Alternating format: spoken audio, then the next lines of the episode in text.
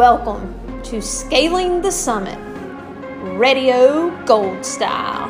Your host, Charity Bryan and Sandra K. Sims. I am your technical director, Ginger Aaron Brush. Let's get started.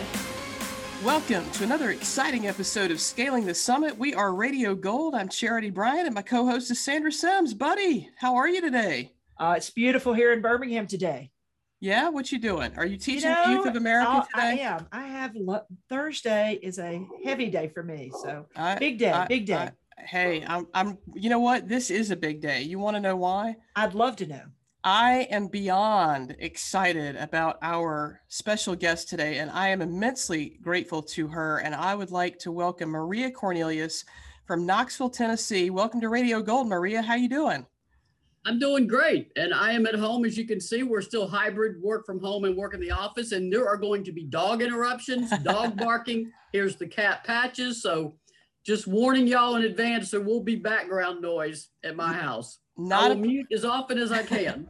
Not a problem. And so far, Patches has been very quiet. We have not heard a word from Patches the cat.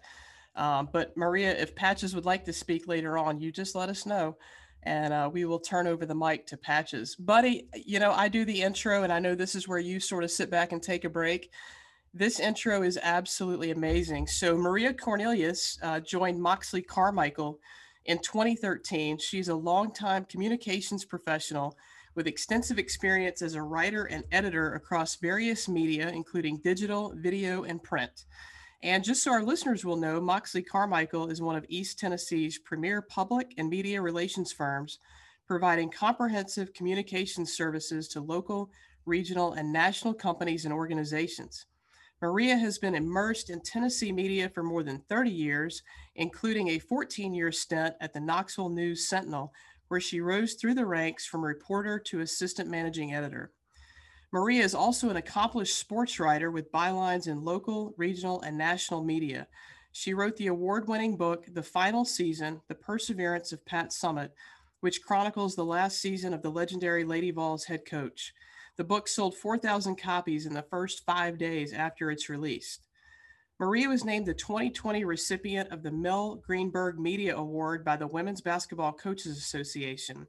The award is presented annually to a member of the media or sports communications professional who has best displayed a commitment to women's basketball and to advancing the role of the media in the women's game. Maria is a member of the Society of Professional Journalists, U.S. Basketball Writers Association, the Association for Women in Sports Media, and the WBCA. She earned her bachelor's degree in journalism from the University of Memphis in 1987. She's originally from North Carolina, and Maria now resides in Seymour, Tennessee, with her dogs that we may hear from later, uh, Gus and Sansa. Uh, her assorted cats. So far, Patches has been very quiet, uh, and another cat diva named Sophia Maria. And, buddy, I have to say, if your cat name is Sophia Maria, you had to be a diva. I mean, there was no other choice. You know, we're what an impressive. This is an impressive resume. I mean, thank you so much for being on our show and bringing us uh, an amazing show that we could talk to you today. And you know, it seems like you're a North Carolina native, and I'm interested. How in the world did you end up at University of Memphis? Yeah, it, it's the oldest story in the book. I was in love. Oh, wow. It's a love story. So I ended up going to Memphis. It turned out to be the best move of my life. The relationship didn't last, but we're still very good friends. But, you know, college relationships are typically don't last. So, but it uh, that, that that is the short version of the story. Wow, and that's a great what a great way to begin. I mean, going going right here. I, am assuming you had um, you majored in journalism with all this work that that's the other path I, I, completely changed. I was actually a double major in biology and chemistry. I was about a semester short, maybe two, of completing that double major. I'd already gotten through biochemistry, toxicology, organic chemistry. I'd oh gotten, my gosh, uh, two, two years of calculus, physics for science and engineering majors, and I realized you are not following your dream. You are following other people's dream for you. Mm.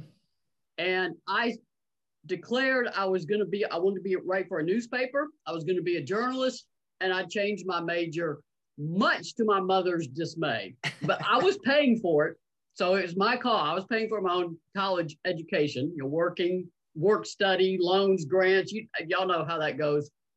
And I called her to tell her, and I heard this deep sigh.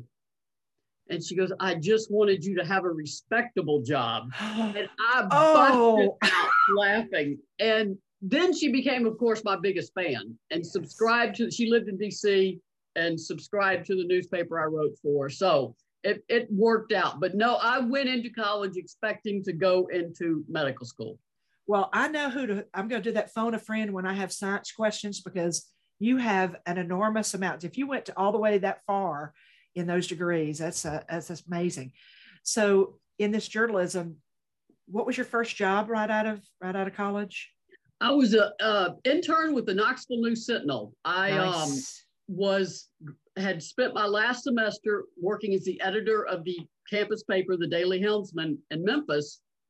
And another interesting story with that, the Associated Press in Nashville came in to do interviews with promising seniors who had, you know, and if, if you're the editor of the paper, you get on that list. The News Sentinel had also traveled to the campus to do interview interviews. And I had been accepted an internship, which, you know, I don't, I think it was like six bucks an hour at the most coming out of college to go work as an intern there with no, I mean, I expected to be there three to six months and, and be done. Well, AP offered me a job in their bureau in Nashville, a full-time, you know, job on the desk. And I thought, I haven't even worked at a newspaper. I, I mean, I've got bylines in a campus newspaper, but how am I going to work on a desk editing or moving or shifting other copy, you know, through the centralized AP system when I've never been a reporter on the street working as an actual journalist? And so I turned it down and Wow. took the underpaid internship and said, no, I'm going to go to Knoxville and do it this way. I later found out at that time AP was making a big push for diversity and wanting female candidates. And I realized, even as a young college student, I'm not qualified for this job. I am I am not qualified to be offered this job. I know it. I'm not saying I couldn't do it, but I wanted to go be a journalist on my own before I started trying to be a desk editor or a, a moving copy through for AP. And um, when I called the AP bureau chief to tell him I was taking the internship, he was not happy. He said, You just made the biggest mistake of your life. Well, years later, not actually not too many years later, I won a statewide award for deadline reporting for a, a situation that happened in Knoxville involving two deputies being shot. And both survived, thank goodness. Um, and he, of course, was the one to present the award. And I remember seeing him and saying, Still think I made the biggest mistake of my life. And he said, All right, all right, I'll give you that. Well, that that sounds amazing. I, and I'm assuming that your your process of you're getting your degree at um, in Memphis had had shaped you. Was that internship a part of your senior? Was that a part of the No, senior? No, I pro- was graduated Okay, and so you were done. done. I, I Oh, wow. packed up and and uh, moved moved to uh to Knoxville, not knowing anybody, not knowing anything. Oh, the only time I'd been to Knoxville was to drive through on the way to Memphis. and then I guess mom was a little concerned about that too. At that point, she was probably going, "Hey, I don't know that I, this is this She- is hey, the right buddy, move." She's What? going. We we started with medical school. we've had a job offer from the AP, and we've landed in an internship. okay. Okay, so yeah, Maria, did your mom recover from all of that? She did. She couldn't wait to come visit. She every time she came, she went to the newsroom. Unfortunately, she is in the throes of severe Alzheimer's. Um, so she is not, you know, understanding of anything that's happening now. But she, I mean, she literally became like, I, I love that you do this. This is what you do for a living. My grandfather took me to newsstands when I was a kid. And Um, I got hooked then. I got hooked on baseball and newspapers because of him. He died when I was in high school. And my mother often said, I so wish your grandfather was alive to see your byline in a newspaper. He, that would have just been so, so special to him to see that. But but he's the reason I got hooked, and it never the the hooks never left me That enough to change my major at that point in my because I was all that means I, I had to cram all of my journalism classes into uh, three semesters to get. I mean, I needed to get finished and get out the door. Oh my gosh. See, I was thinking you were just extending your stay at university. No, you you went pretty all in. Well, that doesn't surprise me. I can definitely see why your resume speaks volumes for your work ethic. So anyway, it looks like you had a great, great history and the you've you've basically written to everybody, all the naysayers out there. I think that I, I'm not saying your mother was a naysayer, but that poor little guy She that said you made a mistake. She was in shock. She was initially in shock. I don't blame her. Wait a minute, you're gonna do what? but that's pretty amazing and i'm assuming that that uh, internship was was the beginning of so many things and what great roads so thank It- you for sharing a, that It was a great internship. Uh, they needed interns. We didn't get coffee or, or shadow people. I got there. They told me, go look at the vacation schedule. For everyone you see off that week, take their beat. Mm. I found myself in courtrooms. The worst place I found Oh. myself in was a school board budget hearing meeting. Oh, oh, that's brutal. And I'm just like, I, I don't know anybody. Fortunately, they had little nameplates. So I just did what you're supposed. I took notes like you would not believe. Every single thing said, I wrote out notes, and I get back, and my editor said, "What's your story?" I said, "I'll be honest, I don't know, but I took notes." And he, "Give me your notebook." He was a gruff editor. He was perfect for me, and he looked at it and he said, "This, this, this. That's your story. Write those." So I'm like, "Okay." But he later was impressed that I did not know what I was doing, but I took really good notes so that somebody who did know what was going on could tell me, okay, the, this is what's important. I mean, like I said, I've been in Knoxville a few uh, weeks. I mean, I, I did not know anyone or anything or any of the power structures or what the issues were.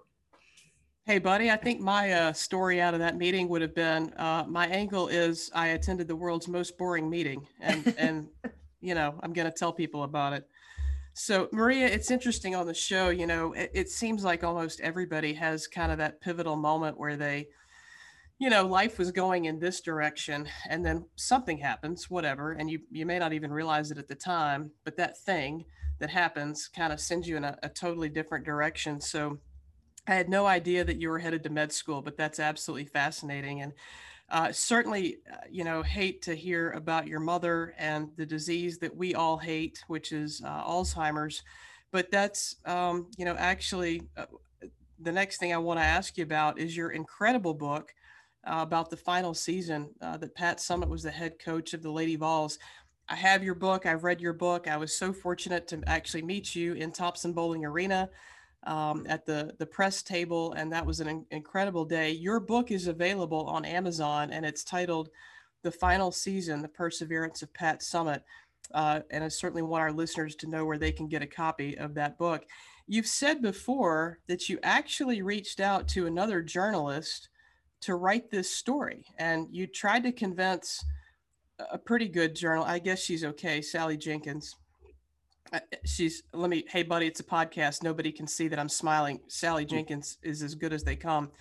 And you know you weren't really thinking in the beginning about writing this book yourself yet meanwhile you had been you had physically been present that entire year so what, what led you to ask sally to do it and i'd, I'd love to for you to tell us what sally said It, it's kind of a long story, but I'll, I'll I'll shorten it as much as I can. I wish I could say I went into that season thinking, oh, I should write a book about this season.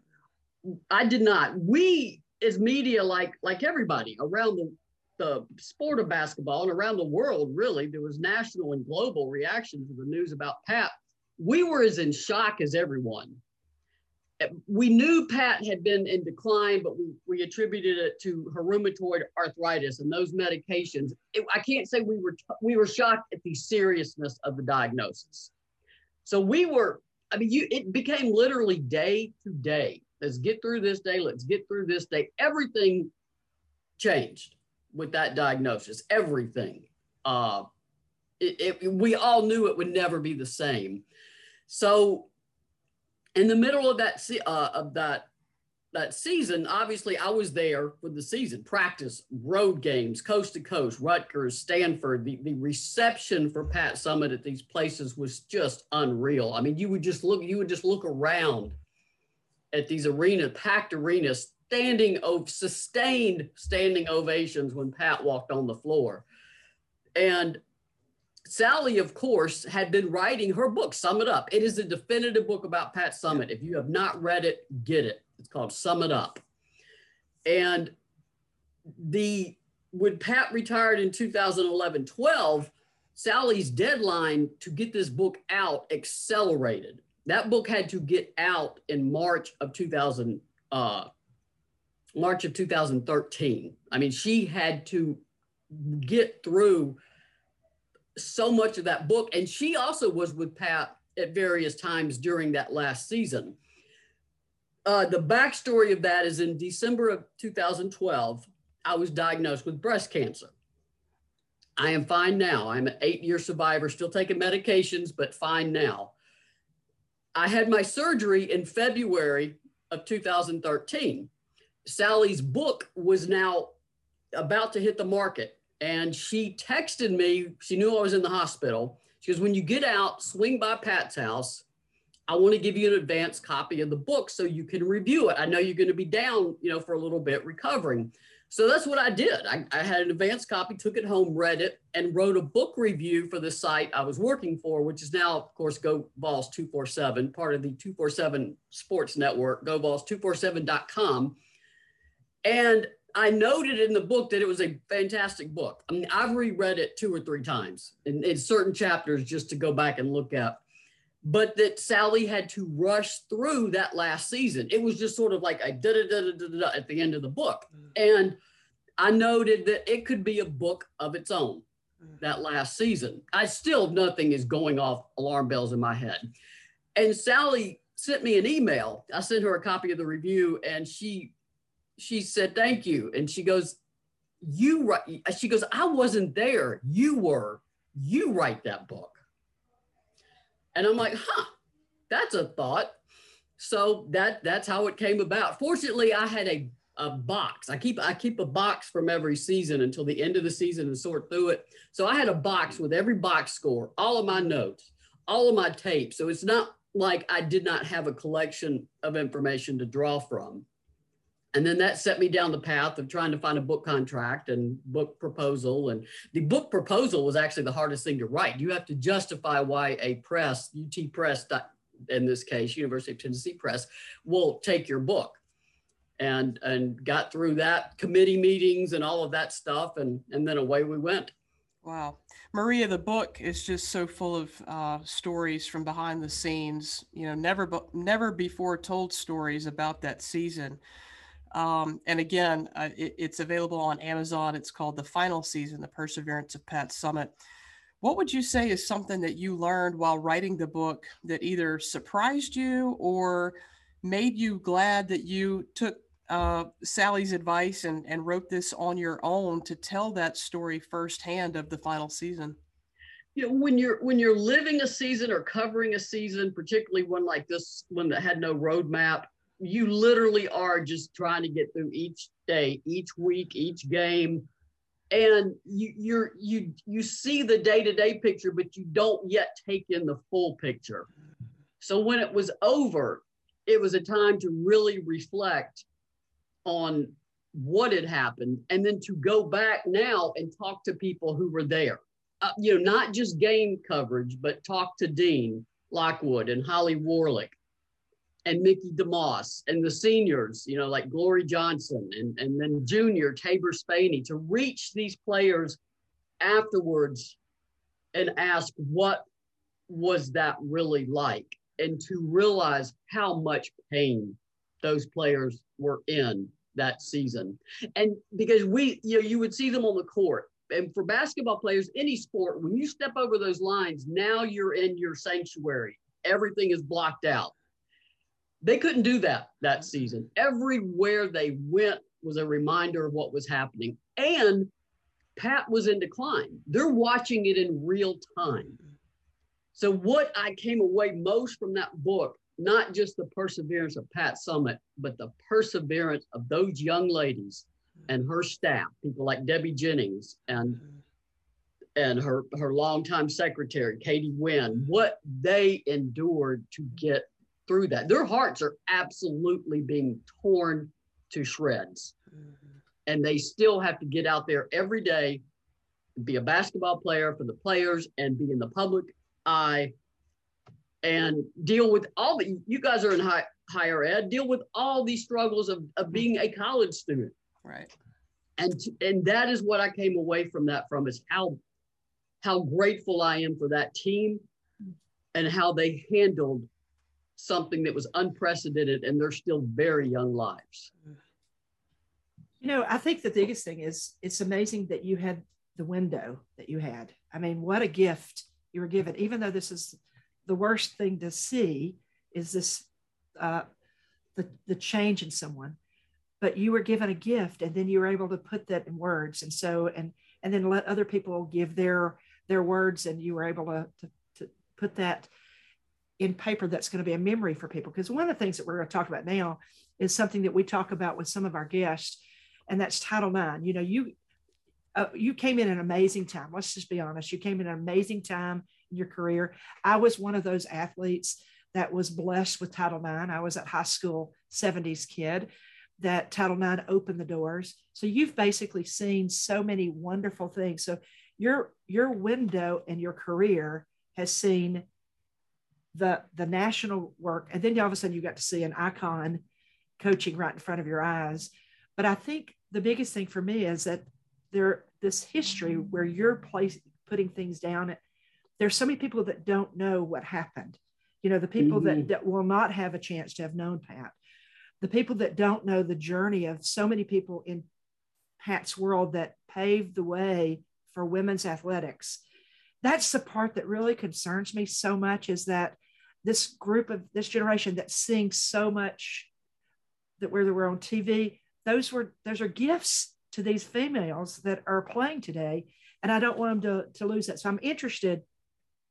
What changes have you seen in journalism in this window? I mean, you've you've basically through your whole career, you've seen the whole gamut of nothing, of fighting for getting the last line of whatever part of the go- column it is for women's athletics to now where gosh we advertisements i mean it's everywhere but we still have so many gaps i'm interested just from your perspective what have you seen in this process of the title ix movement it, there's a lot of progress that's been made but like you said there's still a long way to go it i mean title ix came about what 1972 yep i was born in 62 so I am 10 years old when it goes into effect. Now, it, as you know, it took a while to get a foothold. Right. When I was a kid, and when I tell current lady vols this sometimes, I said, you, I, you realize when I was a kid, I, you couldn't play in boys' leagues. I wanted so bad to play baseball. Girls can't play little league.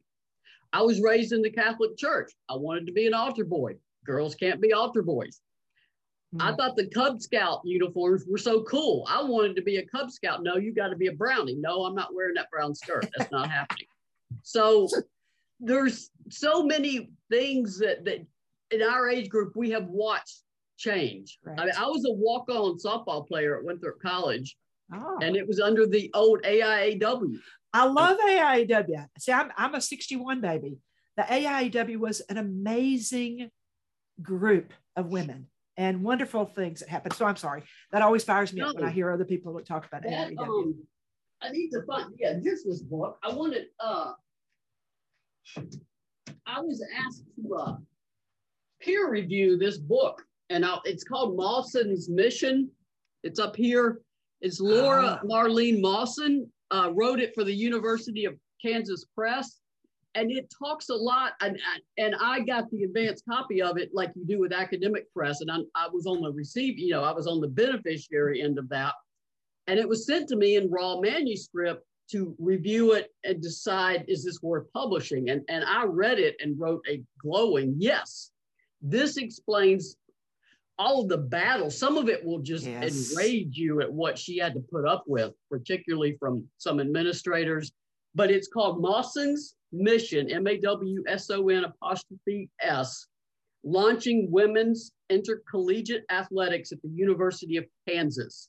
Her name is Laura, L O R A, Marlene Mawson. And I highly recommend getting that book from Kansas Press. Thank you. I've written that down. Thank you. We are absolutely doing better. I mean, you look at, at the packed arenas and the NIL and the fact that name, image, right. likeness, the fact that women at sports will, will benefit from that. Right. And but there is still so i mean schools are still struggling to be in compliance with title ix it is a it is i mean it was recently under attack i mean you we have to stay vigilant that's right because there will always be forces that try to undo progress and that's impede right. progress so losing pat summitt was tough there because mm-hmm. pat pat fought people don't realize the basketball was mm. secondary sometimes she mm-hmm. fought for that's women right absolutely fought for women. And Pat, um, my absolute all-time favorite story about Pat was when you know, every so often, I mean, Tennessee men's basketball obviously doing very well now, but there were years when it struggled, went through assortment of coaches. One of the first coaching changes in the 90s, I believe early 90s, Pat, Pat's name came up, but it wasn't really serious. After she had won those three consecutive national championships, her name came up as a serious candidate. And mm. she hmm. was actually approached by Tennessee. Would you consider coaching men's basketball? Her answer, I, I want it on a t shirt. she looked at them and said, Why is that considered a step up? Oh. That's... And yeah, that is that that if I could tell one anecdote, I thought you said you got one anecdote about Pat, that's it. That would be the one I tell. Wow.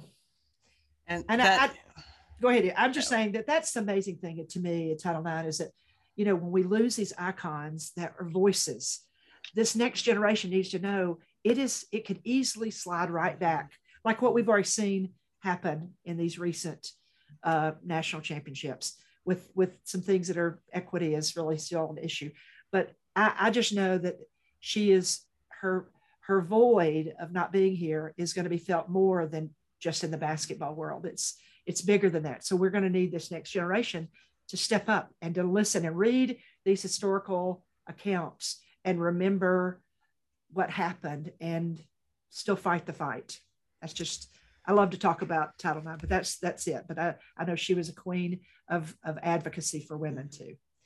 Hey Maria, you've had uh, arguably one of the best seats in the house at Thompson-Boling Arena for a de- couple of decades. Uh, and that is a great place to go and watch a basketball game. And, you know, just for any of our listeners that might need a reminder, you know, at her retirement, Pat was the winningest coach in the history of uh, college basketball, eight national championships uh, at the same institution, same job since she was, I think, what, 23, right? Which I, I is, think 21 when she actually yeah. got hired. Uh, she was go- thought she would be a GA and then right. she became head coach. Right. The uh, the coach had left, and so she got a couple couple of promotions. I think it's a long. It's usually a long way from GA to head coach, but you know that was a uh, a meteoric rise and and quite fortuitous.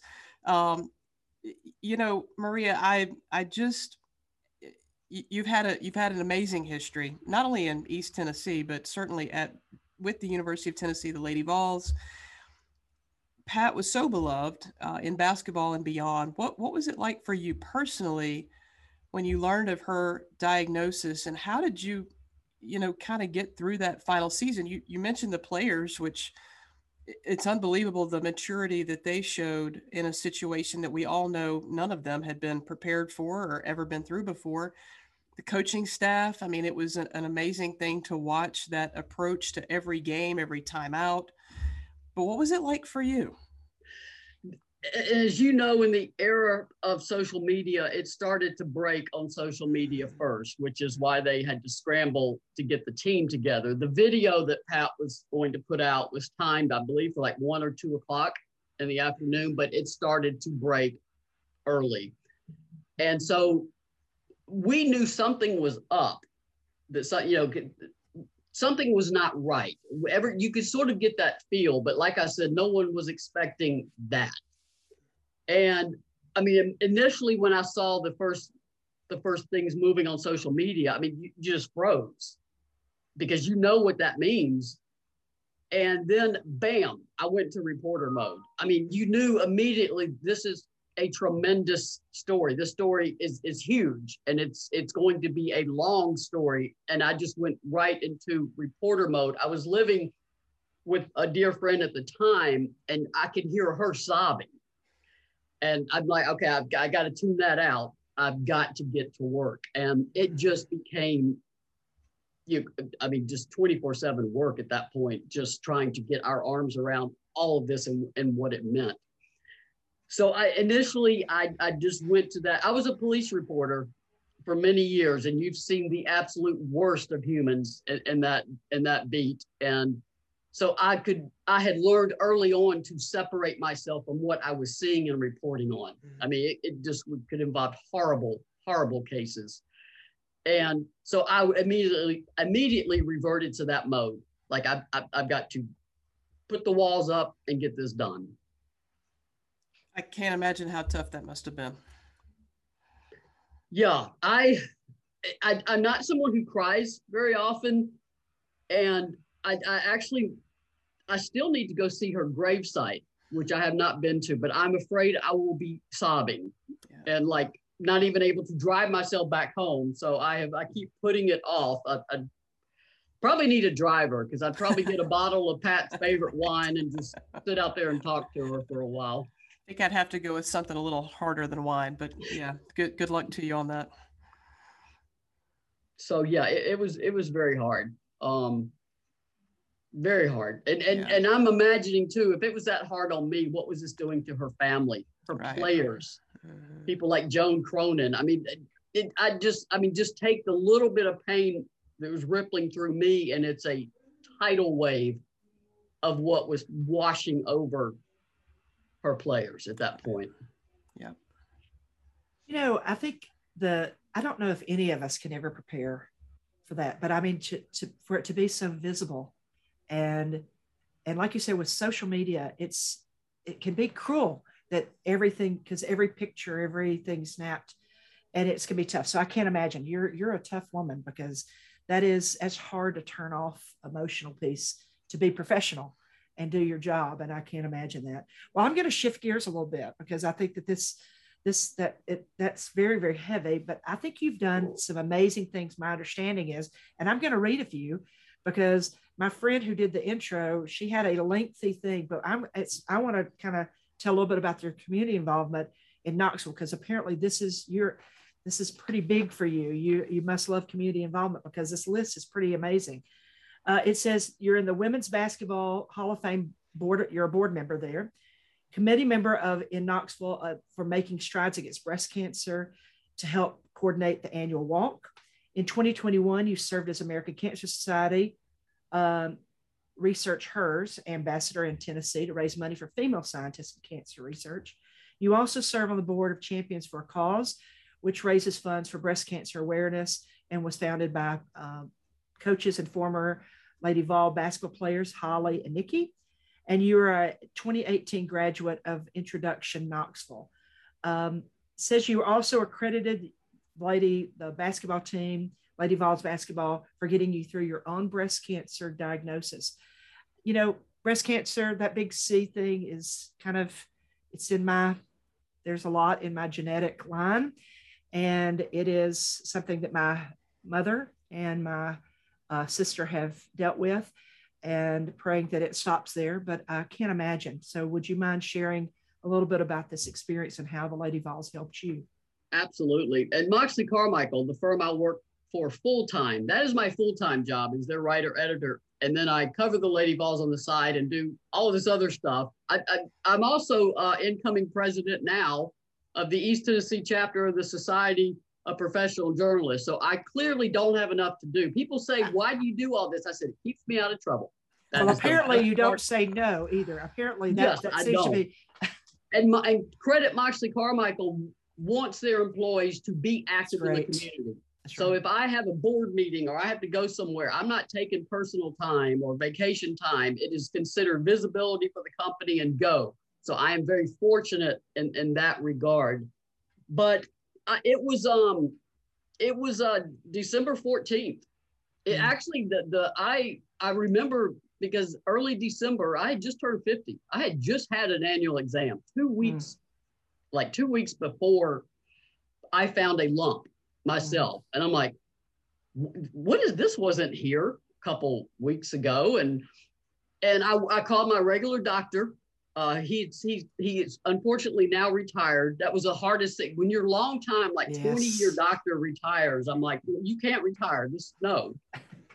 But I called his office, got me in immediately. I mean, this is what not a case of, well, maybe it's just a sit. No, you come in here, let's take a look at it. He knew me, he knew my history. He, he listened to women's symptoms. He didn't talk over you. And he I got there, he goes, This wasn't here. He goes, This could be a cyst, could be, but he goes, Let's not, let's not take any chances. Let's get you in for a mammogram. And we're yelling down the hall because we're trying to schedule a mammogram in between Lady Vols games. It's like, no, no, no, you can't do it that day. Because none of us were taking it that seriously. Right. Well, I got the mammogram done just, uh, you know, at least about a week later. And they went and, you know, they put you in the room and, and then they brought in another radiologist and then they were talking. And I have a, an ability to disappear as a reporter, like I blend into the furniture, like they forget I'm there. And they're they're talking in ways that I'm picking up on. This is not good. Mm-mm. And they said, uh, we need you to go get a biopsy. Mm. And I said, Is this routine? I said, I do better if you tell me things. And they said, No, this is not routine. We really want you to get this checked. So I, I that happens about a week later. And Tennessee's getting ready to go on the road to play uh, Texas and Baylor. This is in December 2012. So they they do the biopsy, and I don't and I won't go into the graphic details, but basically they have this suction thing that they are going in there to get parts of the tumor out. And I'm fascinated by it. I'm watching it, and people say it's painful. I mean, I, I have a very high pain level tolerance, so I'm like, it doesn't hurt. He goes, if this doesn't hurt, I'm going to get more. I said, you get all of that tumor you want right now. You just Right. get it. But and I, I, you can see from their eyes because they're masked that they're not liking what they're seeing. Mm. And I, I went to go get dressed and I stood out in the hallway and the doctor came out of another room and I said, I know you're not supposed to tell me till the results come back. I said, but I need to know now. I, I realized I could see this wasn't good. And he walked me back in, into a private area and said, You have cancer. Mm. And I mean, there it is hard to describe. I I, I mean, I, I remember going home because I was quite a ways from home at where this clinic was, and and I went into my office and turned off the lights and laid down and just cried. Mm. I mean, I, that that is where I broke down. Mm. I managed to call my mother, who is early signs. We knew there were early signs of, but she was still very coherent. Yeah, we did not know she had Alzheimer's at that point. And that conversation was so hard. I said, I need you to call my brother and sister. I can't do this again. And I was scheduled to leave the next morning to fly to Austin, Texas, and cover the Lady Vols practice on a Saturday for a Sunday game. And I I texted Eric Trainer, who is the Lady Vols Lady Vols media relations person. He was handling that. Uh, that would be the 2012-13 season. Of course, he he still handles basketball, and said, "I don't know yet what I'm going to do. I just wanted to let you know in case I'm not there, because they would be, you know, why why are you not here? We're, we're expecting you Right. on the media list." So I lay there, and you know, I think I was on the floor with my with uh, my dog. You know, because you got to have a dog at this moment in your life. And my and and you know the tears are just at this point. I'm not sobbing. You're just crying, and your face is wet. And and I'm like, what? Well, what are you gonna do? And and I told my, I asked myself, you know, what would Pat Summitt do? And Pat would get up and live and go to Texas and keep going. It would have been easy to just hide in that room for the next two or three days. And I said, I texted him back, and he he told uh, the staff at, at, at practice. They were at practice that day. I immediately heard from Holly Warlick. I immediately heard from Jenny Moshak. If you need anything, you let us know. And I packed and got an early morning flight And that Saturday, I was at the Lady Vols practice in Austin. I had put on our message board that I was going to be dealing with this. This was a private message board. This wasn't social media. So a lot of people would not see it. Well, apparently a player's mother, Cierra Burdick's mother, saw it and mentioned it to Cierra. And Sunday at warm-ups, Cierra just walk. I'm sitting there taking pictures, acting normal, and and Cierra walks over to me and just looks at me as they're going to the layup line and walks by and says, We're all thinking about you. Hmm. And just kept going. And for me, basketball became normalcy. Yeah. The, the rhythm of basketball, the routine, the everything about it became something where I could channel energy and focus into that. I ended up having surgery that season, um, uh, February 15th, and it happened. I missed the next Sunday's game, which happened to be the pink game, but my doctor mm. would not let me go. I, I mean, was only out, out of the hospital one day. And and Cierra had written on her shoe, play for Maria. Mm. And then when she graduated, she gave me the shoe. And wow. And Holly mentioned me at the post-game press conference that said we're you know we're doing this for she mentioned several people and said we're also doing this for Maria, who's covered the Lady Vols for years. Three weeks later, I'm at the SEC tournament covering the tournament. I, I just like like Pat said, if you throw a pity party, it's going to be a party of one because I'm not coming. And I just kept saying, I just kept going through all my medical appointments and routines and tests. And I'm, I'm happy to report. I mean, it's a happy ending. I'm doing very well the key lesson there, and I, I tell people this all the time, is don't ignore changes in your body. Don't say I it probably assist it'll go away. It was a very aggressive tumor, and had I ignored it, it would have probably gotten to stage three or four very quickly. But I caught it early, and I'm I, am i am doing absolutely well. And the Lady Vols, the staff, Holly, all of them were so key in my healing, and I will always be appreciative to them for that. I think that was the power of the power of people and your family, your extended family. We talk a lot in our professional world how our professional friends are our family, and that was your extension of your family, and they embraced you. And I definitely think that that played a huge role. And but what a what a great story! And I know that there was other things I was going to cover, but you did you know, there may be some other things that you may want to talk about champions for the cause. Do you want to share anything about that? I think that for me, the, that you, you touch my heart, just the, how hard that would be. It's you, Maria. It's it's okay. Sandra cries at least I once every show. I do. So don't don't worry. Heart. Yeah, don't no. worry. She'll be she will be okay. But it's but it's yeah. but it's so powerful that that to be able to get through it and have people to help you. So wow. Ooh, that was a powerful story. For cause, of course, was you know Nikki Caldwell Fargas and Holly Warlick. They bit they put it on a bit of a pause now that Holly's out of basketball and and Nikki is now gone to the Aces. But they both know whenever you want to crank back up, I'm ready to go and let's do this. I have put a lot of efforts now. I've been there, I think, six years now. It'll be my sixth year with making strides against breast cancer. But to be able to combine journalism, basketball, breast cancer awareness. The American Cancer Society research hers was a campaign to raise more than 80,000 in the state of Tennessee. They're getting, they got different ambassadors and we're, we're about a third of the way there.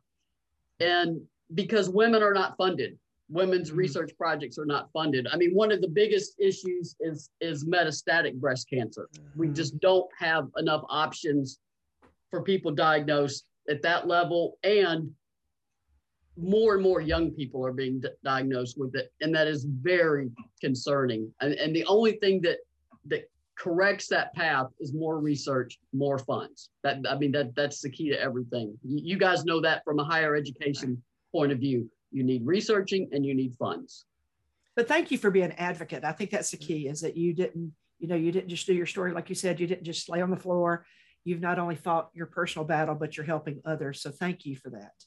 Hey, Maria, I want to give a shout out to Moxley Carmichael because how cool that they not only allow you to do these things, but they really want you to, buddy. I, I buddy, you know, I go off script at least once a show. Always, right? always. Okay, well, I, I got to tell you, so I'm in Knoxville a couple summers ago, right, for the Women's Basketball Hall of Fame induction, and I'm I'm walking down the street, and uh, I'm I'm looking for Cruise Farm Dairy uh, because uh, they have ice cream there. And buddy, you you we you know we don't turn down an ice cream. No, no, no. And I I walked right by this sign that said on a building Moxley Carmichael, right there downtown. I'm like, oh my gosh, that's where Maria Cornelius works. I didn't go in because I was headed to ice cream, and you know nothing's gonna slow me down for my ice cream, but. Um, great, great organization. Maria, you've covered Tennessee women's basketball for 20 plus years. And you've just recently in 2020 received the Mel Greenberg Media Award. What was that like when you found out you were the recipient? I was stunned. Mel left me a message. He wanted to run something by me, which was not unusual. I figured it had something to do with the Hall of Fame or you know some some basketball outreach. So I called him back, and he and he said, "I just wanted to let you know you're going. You're the 2020 recipient of this award." And I'm like, what? I mean, literally, I, I was absolutely stunned. So it was, um, unfortunately, 2020 was pandemic, no Final Four. So I was looking right. forward to going to New Orleans and and hanging And we out. were looking forward to having everybody here in Louisiana. So, um, but it, they they put it in the mail. It's on my mantle right next to my Cierra Burdick play for Maria shoe and and uh, Andrea Carter also got a framed pink jersey for me after her career ended. So it's up there with that. And um, so it, it was, uh, I, I was humbled. I know it's an overused word, but I, I was truly humbled. If you look at the people who have won it, I mean, look at the 2021 winner, LaChina Robinson, just absolutely um, honored to be considered in the, in the group of people that have received that, that award. It's some really good, special really good company that you're in and certainly very well deserved. So over this 20 plus years of being on the, you know, I, the media table when I was at Thompson-Boling, it was on the, the baseline, not the sideline. Mm-hmm. So being at the baseline for 20 plus years, what would you say is one of your fondest memories of your time covering the Lady Vols? I think probably the 2008 semifinal game in Tampa against LSU. Not the not the national championship game, mm-hmm. but the 2008 semifinal. Because as y'all recall, there were what nine point something eight. Yeah. I have to go back and look at under 10 seconds on the clock. Tennessee is down one. Mm-hmm. Last possession. Pat Summitt in the two weeks leading up to that Final Four had put puts her team through a variety of scenarios. And it was Nikki Caldwell who came up with this play. They had, you know, Shannon Bobbitt, Alexis Hornbuckle were your guards, Alberta Auguste. Nikki was like, what if we put Candace as receiving the ball? On a play like that, the opponent's not going to expect it. And that is exactly what happened. Alexis inbounded the ball to Candace who I got across center court in like two strides. And, and LSU was just backing off. Like they, they were like, why, why does she have the ball? She was going to be the focus of the defense, but they expected her to be on the other end down by the rim. And Pat told her, Candace, you drive to the hoop. If they collapse, you dish off. She, of course, dished off to a wide open Nicky Anosike, who missed the layup. But here comes Alexis Hornbuckle crashing the glass, had gone 0 for 6 up to that point. Catches the ball in the it was a catch and shoot. She knew she had no time. Tennessee wins the game by one point to then get to the that to what we did not know then would be Pat's last national championship. Here was the key part of that because Pat let media into practice. Always said, if you cannot be a Lady Vol beat reporter, give up because Pat will give you all the access you need. It's up to you to take advantage of it. And she would put 12 seconds on the clock, 10, 8. She ran them through those. Once Nikki came up with the play, Pat ran them through every possible scenario of that play. Here was the key part crash the glass. Because there's no there's no need to get back. There is no time left on the clock. You had be ready for an offensive rebound several times all and all five to the glass not not what everybody or put a body on somebody. If you can't get there, box somebody out. They didn't do it every time. Pat blew the whistle. They had to run sprints. She goes, "You're gonna, you're all going to the glass, or you're gonna run sprints." And they finally figured out she was serious. So what? If you see still frames from that last shot, You see, ev- you see four lady vols in the paint, and Bobbitt's got somebody pinned on the outside to not get in the paint, and he, uh, here comes Alexis, totally unchecked, right to the rim, and that's the difference in legend and a disappointing loss. And Right. you can I've seen wide angles. You can see me on the on the third row of the media row down on the floor, and I'm the person leaned back like this, watching. And, and the Baton Rouge Advocate reporter was sitting beside me because uh, they LSU called a timeout before that play, and I said, "Here's what's going to happen." I said, Candace is going to bring the ball in. Alexis will hang back in case she gets trapped. But uh, they they were so confused. Alexis had to sprint to catch up with the play because they were expecting you know, a backcourt trap. I said, Candace is going to drive to the rim. She's either going to score or dish off. Said, everybody's been told crash the glass. There's no need to get back. And so we're watching the play, and he watches it, and he starts unplugging his laptop closing it down because he's got to go to the post game. He looked at me, he said, Pat Summitt is a genius. And he just got up and walked off. Wow. I was the only calm person in that whole arena. I'm like, I know what's going to happen here. you, you said we got this. I'm not worried. Yeah. Hey Maria, just before we go on, you know, I, the the history there in the last, I don't know, 10, 15 years, kind of in that era of, you know, LSU and the Lady Vols. It was so fun to watch when Sue Gunter was still coaching and on the sidelines. Uh, and then of course, Nikki Caldwell came to LSU. Those were those were just some incredible games. It was not the first time that UT and LSU went to the wire, um, but talk about two storied coaches uh, and and beloved friends. You know, uh, Sue and Pat were both on the um, Olympic team that I think didn't didn't get to go to Moscow uh, when Mhm, when we boycotted. 1980. Yeah. So, what, but they had just a tremendous history, and that was just those were some fun, fun years in the in the SEC to watch those two teams. Thank Yeah, you for that. Those, those deaths hurt Pat a lot, like Sue's death, uh, Kay Yow. I mean, th- those were those were gut wrenching losses for Pat because you're right; these were her dear friends, and and it was hard on And her. I, yeah, I was at LSU uh, when Sue passed away, and uh, it meant the world to so many of us that Pat and Pat and many, many, many others came to Sue's funeral. I mean, it was absolutely packed, but it was um, it was basketball royalty truly that that came to Baton Rouge, and that that really meant the world to a lot of people. She went to Raleigh too. for- Mhm. okay, yeah. Yeah. Pat Pat was at there had to be three or four Pat because she was everywhere. Well, it's to me, it's amazing, and to see, and I know we keep talking about the icons and the legends and the people that, but you know, Pat Summitt's name will always rise above. I mean, she's she she's touched so many and crossed so many paths. I'm interested. This is a, a question I get to ask all of our participants, and I I love to ask it because it gives you a chance to um, maybe give a thank you of of from from your end because you've had an amazing again amazing window of opportunity to see things. But there have been people that influenced you in your life and and helped you in your career.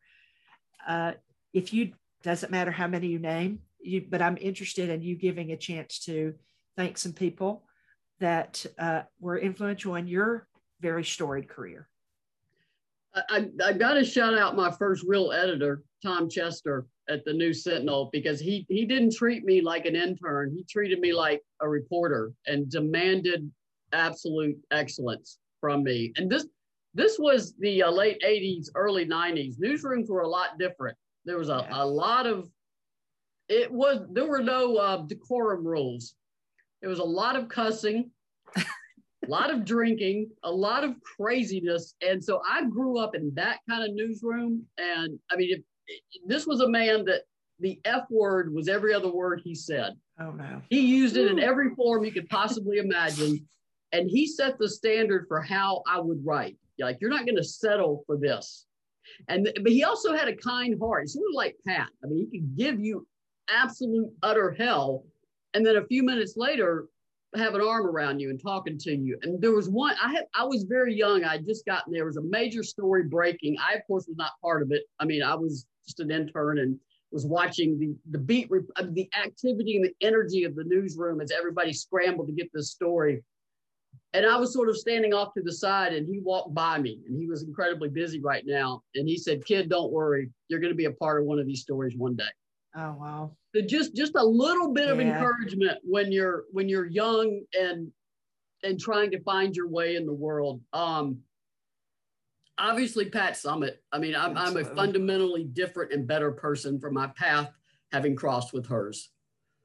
She she just has that kind of effect on so many people, and I, I would have to put a Pat Summitt in there, and then my grandfather, of course. My grandfather was really a, a surrogate father to me, and he inst- he he raised me a lot in the 60s and 70s and i look back at photos and bless them they let me dress myself. They did not put yeah. me in little girly clothes or if i wanted a baseball or a, a bike or they he let me be who i was. And that's not always the case in the 60s and 70s in the south. And he he took me with him to places to the newsstand and he, he just is a is a kind-hearted soul who had a tremendous impact on a on a young kid who needed a kind-hearted soul in her life. And and so i would say those three. His name was james james henry cornelius so. Uh, i'm and i'm sure that there's somehow i just believe the heavens open up and let people that that made huge differences look back and go whoa i knew she was going to be something you know, I just believe that, that he has a chance to see that. But what a what an amazing story. We're just so glad she ended up with a respectable career, right, yeah. buddy? I mean, really. All right. So, Maria, you have literally interviewed everybody, I think maybe the whole planet, save for a couple of people. And so I, am curious, I want to pick your brain about all those folks you've come in contact with over this amazing career. Okay. Who is your favorite Lady Vol player to watch? Honestly, it's I mean, Chamique Holdsclaw changed the game. Mm-hmm. People forget about her as time goes on. She was a singular talent that this game had not seen yet. And I remember watching her at practice, and I'm just like, I've never seen a female do this on the basketball court. The, the way she shot, the, her fluidity, just the, her, the, her elevation on her shot. She was she had gifts for basketball, obviously, but she grew up on the on the hard tops of, of Astoria homes in Queens mm-hmm. playing against guys. Mm-hmm. She was a tough basketball player. And in terms of favorite Lady Vol to watch, I, I would have to say Chamique Holdsclaw. Excellent choice. Okay. Favorite person to interview. This may surprise people. One of the best people to interview was Cierra Burdick. Hmm. She was funny. She was insightful you know, you can get some people that are very nervous with media. She was comfortable with media from day one. She also was a Tennessee torchbearer, highest mm-hmm. academic honor. So wow. to say that she was capable of breaking down the game and speaking as to what happened, and she went through some tough losses, and she was always our go because you have got to have a go-to player after losses. And we always wanted Cierra because she could put it into into perspective, or she would answer the questions. She never dodged questions so one of our probably favorite people to interview would have been Cierra, just for her her expansive ability to, to handle any question, whether it's a win, a loss, or a funny situation, or just she was she was excellent and still is with the media. Awesome. If you could interview anybody in the whole world, who would it be? Michelle Obama.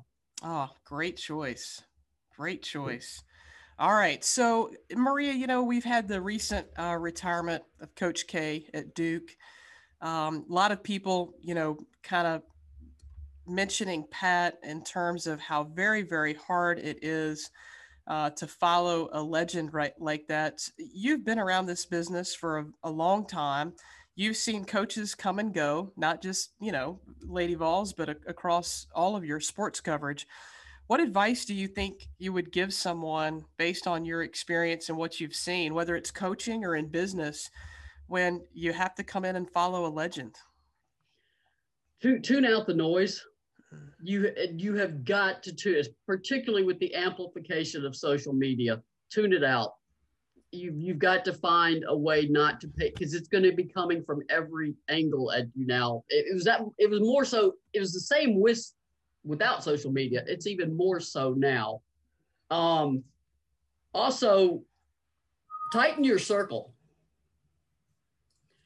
Keep your, I mean, it, it's probably tight already. You're going to need to tighten it even more because there will pe- be people wanting access to you and they may not have your best interest in mind. You tighten that circle, make sure that you can trust the people around you. Make sure you have someone to talk to. You have to have your own mentor still. Someone, I mean, for, for Pat, it was Billie Moore, the longtime coach at UCLA and her Olympic coach. Mm-hmm. You have to have someone you trust that you can bare your soul and talk to that person and you know it will stay within the confines of you and that person in that conversation. It won't be suddenly a source is said on something social media somewhere. And the other thing is do I mean evolve obviously the game changes, you change, people change, but do what you did to get you to that point. Don't reinvent yourself at that time. You know how to be successful or you would not be in the in this position. Stay true to that path and stay stay true to yourself. The most amazing thing about Pat there are many things, but one of them, the more success she got, the more humble she got. And that, that is amazing for people yeah, on that kind right. of trajectory because normally the ego goes just like that. And she just stayed as humble and down to earth as she was when she first took the job. Awesome. Thank you. well, you. that's great advice. And gosh, I just, mm-hmm. you know, just talking to you, I went, I go, I missed being, I just would love to have been mentored and be able to been in that world where she could have, I don't know, what a what an amazing person and an amazing time. But anyway, this is a time of the show we talk about some fun personal questions. I'm going to change my first one because I want to. It's going to be interesting because my friend over here that's young, a uh, little podcast friend, buddy. Uh, I don't know who you. I don't know who I'm you're talking, about, you, about. But uh, we all. My, so my first question is going to be: Would you choose a computer or your wonderful typewriter that you used to have to do, I'm assuming, in those early days when you said the journalism. My friend over here doesn't remember any. Doesn't, I do. I remember the typewriter. You don't. But anyway, Buddy. I'm I'm interested. I I can't imagine journalism honestly in those days of, of having to use a typewriter. So my first question is computer versus typewriter. You want to give any? I, I love and as as I entered, newspapers were transitioning out and into these just hard. I mean, they were desktop systems, but they were eight. I mean, if you look at them now, you probably die laughing. It, it looked like you know Pong game or something with terms of love Pong. but I I grew up on typewriters, uh, and uh, that sound is still just like I love that sound. And people tell me I break keyboards, I kill them because people say you're a heavy striker. I'm like, that's because I grew up on typewriters. You have to pound those keys that's to right. get it to work. Now, every time, I mean, you remember the whiteout and oh, yeah. and trying to fix it and wait on it to dry. Yes, yes. I don't miss any of that. I, I, I mean, I, I, I under computers are and, and, just trying to transmit a story. I mean, yeah. we use the old rant, uh, Radio Shack candies where you tried to couple it and it never worked. Yeah. And I mean, you saw absolute fits by reporters on deadlines ready to smash those machines. And so I, I, I embrace the technology, but I that typing sound. In fact, I use it on my text messages. I have the typing sound. oh, nice because I love the sound. And my mother wrote all the time growing up. And so I grew up yes. listening to, to typewriters. Great. Thanks for letting me change that question. Awesome. All right, Maria, best advice you received. I'm going to expand this mom, dad, or grandfather? Um, my mother, I haven't reached it yet, but she she could be quite blunt sometimes. And she said, "You know what the advantage of being rich is?" And I'm like, "No." She goes, "You can tell any sob." She, she she said it to go to hell. And and I haven't reached that point yet, but I'm hoping to get there. And she told me that when I, I was like I was high school or college. I mean, she that was the best advice I ever ever That's heard. awesome. That's awesome. All right, if you had to choose any other profession, which I cannot imagine, that you would ever want to do that. But I'm interested. Is there any other profession you would have gone into? Lawyer. I love to talk and ah. argue and write. So ah. I, I, I, there's times I wonder, should you have gone to law school? But you know, it's not like I, couldn't do it now. But Very good. Very good. All right. What was high school Maria Cornelius like? I was both a, a jock and a nerd. Uh, played violin, played Mm. sports. You know, it, it was an expectation in my house that you would do well academically. So, so I did. I was in, the, you know, that National Honor Society, whatever that was in high school. So I, I moved through a lot of different circles. Of, of I, you know, I, I was I was okay with the with the academic crowd, and I was okay with the sports crowd, and and so I, I just was sort of high school. I mean, there's a high school was middle school and high school are, are horrible years to get through for everybody. But I, for the most part, I I had a, a very pleasant, you know, nurturing kind of situation in, in, in, in high school because I, I could be accepted by different groups. Good. All right. What's your favorite food or meal? Uh, I love mac and cheese. Uh oh. And I think it was mac and cheese day yesterday, wasn't it? Okay. Was it? I- no, yes, there was something, and then they had this mac and cheese ice cream. I'm not. I don't Buddy. love, I love ice cream, but I, know that sounds I, I, okay. Okay. I'm sorry. Thank you. I just. I that was on. Okay. Hey, buddy, I, I would try that once. I bet you would. I would. would. I would. All right, Maria, what does the perfect weekend look like for you? It has to be baseball. I mean, Uh, anything with ba- baseball is my. When people say what's your favorite sport, I say baseball. It's it's it, it is a. I tell people I sprang from infield dirt, not not a zygote, not a fertilized egg. I sprang out of infield dirt somewhere. you have the best pictures on Twitter, and you have a the maybe the best seat in the house. Uh, is it the Smokies? Yeah, Smokies. Yeah. Uh, uh, it's Double A now. The Chicago Cubs. It is my Christmas gift to myself. You know, when you reach a certain age, you know there's just certain things you want. There's you there, and you get you don't want you don't want stuff you really don't need. Right. So I always for myself get season tickets to the Smokies and get that spot. I'm, s- I'm section 116, third baseline, sunsets behind me, and the uh, unobstructed view of, of the field. And it usually looks like a nice uh, nice beer. Yes, There in and, front and of you. very yeah. Yeah. And uh, those mugs you get you buy one at the beginning of the season and it's just four bucks for a refill. Nice. Yes. Nice. All right. What's the best book you've read lately? Other than your your- own. other- other than yeah, your right. own.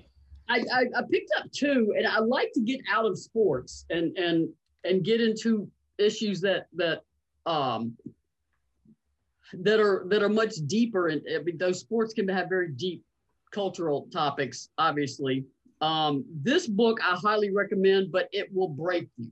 And uh, it's called "The Blood of Emmett Till" by Timothy Tyson. It is an incredible book. I, I advise any woman or man of color, anybody of color reading this book to be prepared. Ooh, I mean, there were times I had to just put it down because I am a child of the South. yes. And I, there were, and obviously I knew it was bad, but when you read a historical mm. perspective of this and it has details of what happened to Emmett Till that I had not read, it, I mean, it, it is both enraging and sad. And it, you come away inspired to, to be better Yeah. particularly those of us uh, uh people who, like me who are white. Right. I, I I mean I, I, I y'all y'all have heard my life story. Yes, I've worked hard for where I've what I've done and what I've gotten and what I've accomplished. But I certainly recognize the concept of white privilege and that my path was easier because of that, because I was white. Doors open for me readily in the 70s and 80s and 90s and even 2000s that do not open readily for people of color. And I am fully aware of that. The other great book I read, uh, Killers of the Flower Moon by David Grann. This is a fantastic book. Wow. Another one that will enrage you, make you sad. Uh, it's it's the it's about the birth of the FBI and how that that came about. And if there's one thing I think we're all seeing, and and particularly our age, the history we were taught is not the history that occurred. I mean, like I said, I was a child of the South. I was raised about the happy slaves, and slavery wasn't that bad. And the Pilgrims and the Indians loved each other. I mean, I, I was we were taught myths, which is exactly what they are, and and they are still prevalent to this day. So I, I try to read things that are going to teach me, but also uh, that are just so well. Both of those books are so incredibly well written. They're the kind of books where you are tired the next morning because you got three hours sleep because you couldn't put the book down. Wow. Well, thank you for sharing those. All right, Maria, beach or mountains? Definitely the mountains. Sand is not my friend. North Carolina girl. I'm not surprised. Best advice for someone who wants to work in sports media. Read. Get Oh, off you your go. phone. Get off your laptop. Pick up a written, pick up a book. I mean, when when I, I read on my phone too, but you scroll, you don't Mhm. absorb. Yeah. Hold something in your hand, a newspaper, a magazine, a book, and read it. And read a read outside of your genre. It's the same advice I give journalism students. Get your journalism classes in, but you better get in history and philosophy and economics. You have got to make yourself well-rounded and have a full understanding of the world around you. And, and because sports and all of these other cultural issues will intersect Yeah. sports and culture and race issues and freedom, they have always intersected. Yep. This isn't something new. So make sure you are not just living in a bubble of a sports world. Great advice. Yep. Okay, Maria, last one. Best Pat Summitt story you can share on the air. Pat, like I talked about her being a humble, um, Pat was also fierce. And so I'm going to tell two real quick. Uh, do you remember the Jerry Sandusky case Yes. when it when it first broke, and there were reports that staff members had been told uh, of walking in and seeing what was occurring. And I was walking across uh, Pratt Pavilion with Pat. It was just the two of us. And I'd done an interview. And with Pat, you typically interviewed and walked. Pat had multiple places to be and many things to do. You rarely sat down with her. You walked with her as you interviewed her. And that case was, had happened that morning. This was about midday. And I said, Pat, and I pointed towards the locker room in Pratt. And I said, Pat, if you walked in that locker room right now and saw a member of your staff doing something like that, what would you do?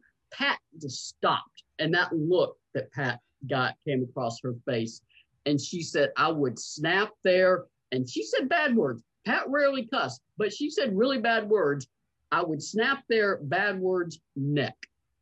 And then she relaxed and went back. And I was like, I am legitimately terrified right now. because you knew she meant it. Yeah. And that's exactly what she would have done. There would have been no negotiating or Mm-mm. reporting. That situation would have been taken care of right there. Right.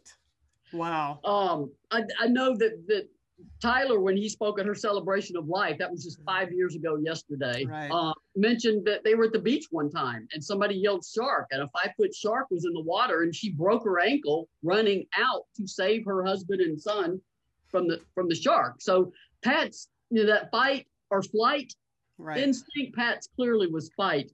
The other thing was some I remember some people came to practice. Pat kept practice open for visitors from Michigan. And they were waiting and, and Pat always could see what people were there and she would walk over after doing all the interviews and practice and go say hi. I mean, 5 minutes out of her day but a lifetime of memories for these for the visitors.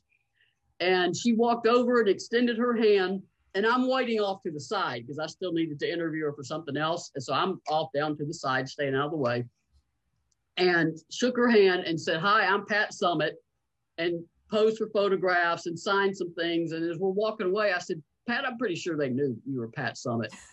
And she said, Yeah, but it's the polite thing to do. And then she she grinned. She gets that little gleam in her eyes. She said, Besides, I'm just a redneck from Henrietta. And that, I mean, th- those two stories are Pat in a nutshell, too. The, the, Yeah. the protective side of her and the, just the fun, lighthearted, humble side of Pat. So, Wow. Well, thank you for sharing those. This has been so much fun. And before we go, Maria, uh, we have a fun game that we like to play with our guests at the end of the show, and it's called Two Truths and a Lie. I'm sure you're very familiar with it. Sandra and I are not very good at Nope. uh, this game, and we try to work together to come up with the right answer. So, uh, if if you are ready, we would love to hear from you three statements. Two of them will be true, one will be a lie. And, buddy, we're going to do the best we can. okay. This one's gonna be favorite- I, this gonna be tough because she's got I hear so you, man. much. I know. Okay. I know. I'm with you. My favorite team is North Carolina. Okay. I will be 60 this year. I was born in Massachusetts. Okay, buddy, we can do this. Yes.